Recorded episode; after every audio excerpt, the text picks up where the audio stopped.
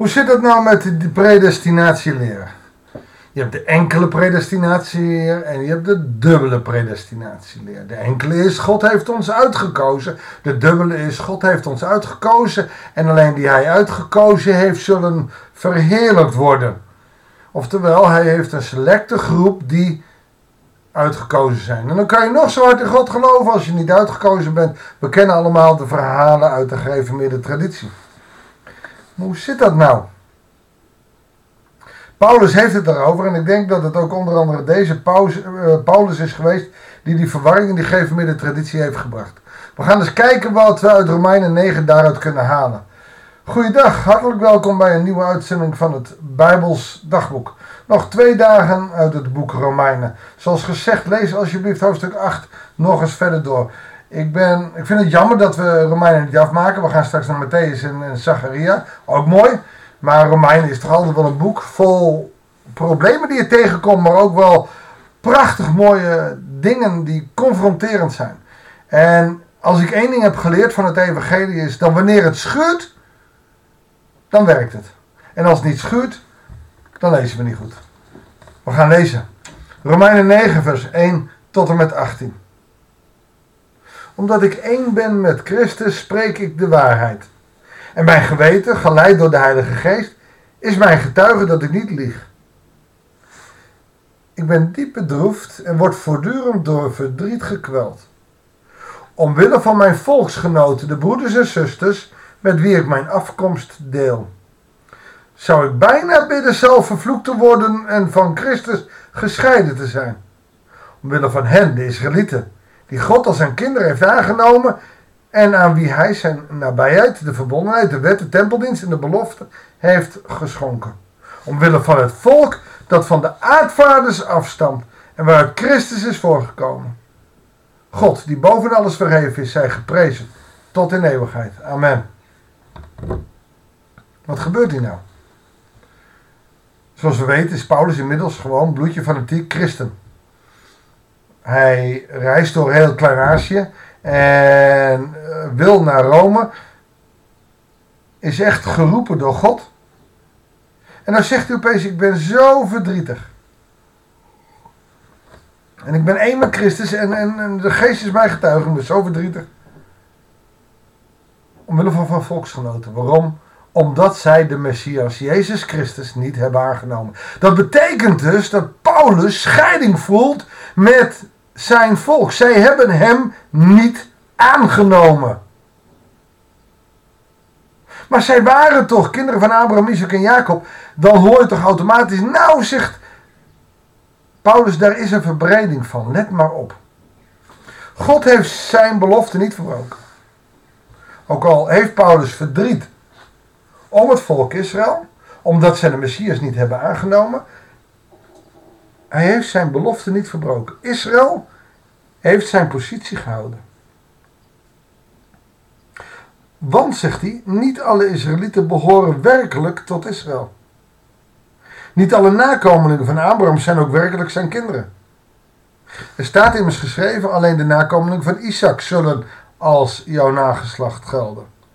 Dat wil zeggen, ze zijn niet door hun natuurlijke afstamming kinderen van God, maar gelden als nageslacht van Abraham op grond van Gods belofte.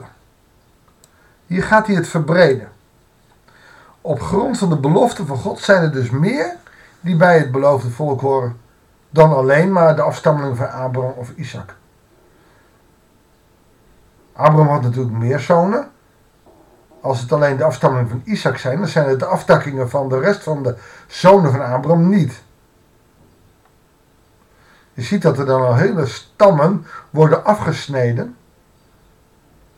Maar op grond van de belofte mogen ze erbij horen. Dus het is al breder.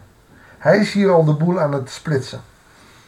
Als iets een belofte is, dan zijn het deze woorden.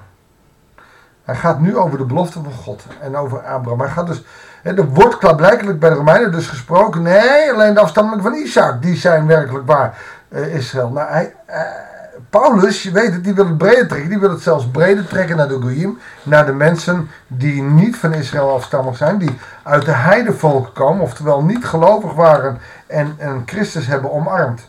Maar goed, hij begint dan met Israël. En, en de hoofdstukken 19 zijn best wel pittig daarin. Hij zegt, weet je wat een belofte is? Over een jaar kom ik terug en heeft Sarah een zoon. Dat is een belofte. Sterker nog, Rebecca was van onze vader Isaac zwanger van een tweeling. En dan voor ze geboren werden en nog niets goeds of slecht hadden gedaan, werd haar gezegd: de oudste zal de jongste dienen. Dat is een belofte. Zelfs Jacob zelf heeft het niet geloofd. Hij heeft zijn leven lang eraan getwijfeld. Pardon, heeft zijn vader bedrogen. Heeft zijn broer bedrogen. En kon niet op de belofte en de zegening van God afgaan maar ging achter zijn eigen ik aan. En tot op de dag van vandaag is Jacob gezegend. Gods besluit blijft namelijk van kracht. God kiest de mens niet uit op grond van zijn daden, maar omdat hij hem roept. En nou komt het spannende. Dus God roept de mens. Zo staat er ook geschreven: Jacob heb ik lief gehad, Esau heb ik gehaat. Dat is die dubbele predestinatie. De ene roep ik wel, de ander niet. Dat betekent dat Esau niet in de hemel zal komen. Moeten we dan zeggen dat God onrechtvaardig is? Natuurlijk niet, zegt Paulus. Hij zegt immers tegen Mozes: Ik ben barmhartig voor wie ik barmhartig wil zijn. Ik schenk genade aan wie ik genade wil schenken. Nou, dit kan je ook weer tweedelig uit. Uh, ik, ik maak zelf wel even uit. Maar dit kan je ook in de verbreding. De mensen die niet van het Joodse volk zijn, daar kan hij ook rechtvaardig over uitspreken en ook barmhartig voor zijn. Alles hangt dus af van God en zijn barmhartigheid. Niet van de wil of de inspanning van de mens. Dus het is de keuze van de God. Nou, dat is ook zo. Alleen is het niet zo dat God alle mensen op het oog heeft. Dat wordt natuurlijk moeilijk als hij zegt: Jacob heb ik gekozen, Jacob heb ik gehaat. Nou ben ik hier even uh, heel benieuwd.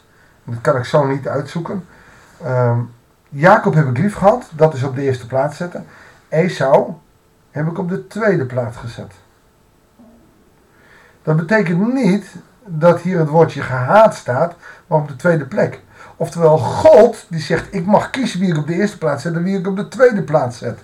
Het gaat dus niet altijd over wel of niet uitgekozen. Je wordt wel uitgekozen. Alleen als God zegt: Ik vind jou beter, of ik vind jou hoger, of ik vind jou liever, ik vind jou. Weet je, dat is aan God. Nou zal het niet gaan om termen van liever en dat soort dingen. Maar als God barmhartigheid voor de ene wil en de ander niet. Weet je, het is aan God. Wij moeten de keuze aan God laten. Je kunt zelf daar niet zoveel aan doen, zegt hij. Echter, en dan ga ik even een uitstapje maken. Door Christus zijn alle die in hem geloven behouden. Is het niet alleen voor Joden, voor het volk Israël uh, bedoeld, maar zal iedereen die hem, de Messias, aanvaarden zal, door hem genadig aangenomen. Niet door de werken van de wet, niet doordat jij zo goed bent, maar omdat God van je houdt. Dus in Christus, we zitten hier natuurlijk in, uh, in, in, in het Oude Testament, is hier te broeten en we gaan nog wel verder volgen. Maar in Christus zijn we allen uitgekozen. Alleen, niet alles zullen behouden worden, want wij zullen wel op die relatie moeten ingaan, op die keuze moeten ingaan. God kiest wel voor jou, maar de vraag is, kies jij ook voor God? Dus God is barmhartig voor wie hij wil en maakt halstarrig wie hij wil. Dat deed hij met de farao, dat deed hij met verschillende mensen in het Oude Testament. Vooral met jouw vijanden kan hij dat doen. En zo mag je dat ook zien. De farao was de vijand van God, dus die heeft hij halstarrig gemaakt. Zodat hij het volk liet gaan. Wanneer je dus een relatie hebt met onze Heer Jezus Christus, wanneer je God gelooft, dan kan hij je eh, vijanden halstarrig maken, zodat zij uh, jou als ware in de vrijheid zetten. Dat is ook geestelijke strijd. En dan komt het er ook op aan voor wie jij kiest. We gaan morgen verder kijken hoe het verder gaat in Romeinen 9, want het is wel een mateloos boeiend hoofdstuk.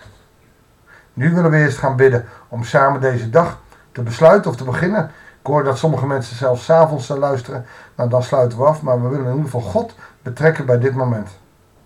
Heere God, het is best wel ingewikkeld wat Paulus hier zegt. Worden we dan uitgekozen op basis van wie we zijn en hebben we daar niks in te zeggen? Nee, u kiest eerst. Maar het is zo, Heere God, toch dat u schepper bent van hemel en aarde van alle mensen. En dat u ons alle uitkiest. Heere God, en u wil dat wij ook voor u kiezen. Daarom zegt Paulus ook dat hij zo verdrietig is omdat het volk Israël niet gekozen heeft voor hem.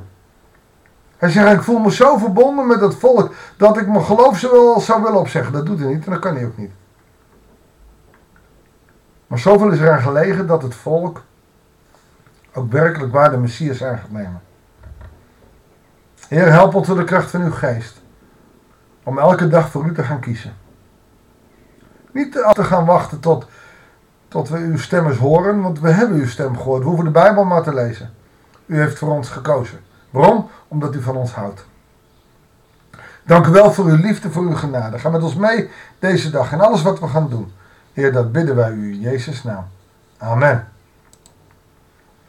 Dankjewel voor het luisteren. Ik wens je een goede dag, een goede week. En heel graag tot de volgende uitzending van het Bijbelsdagboek.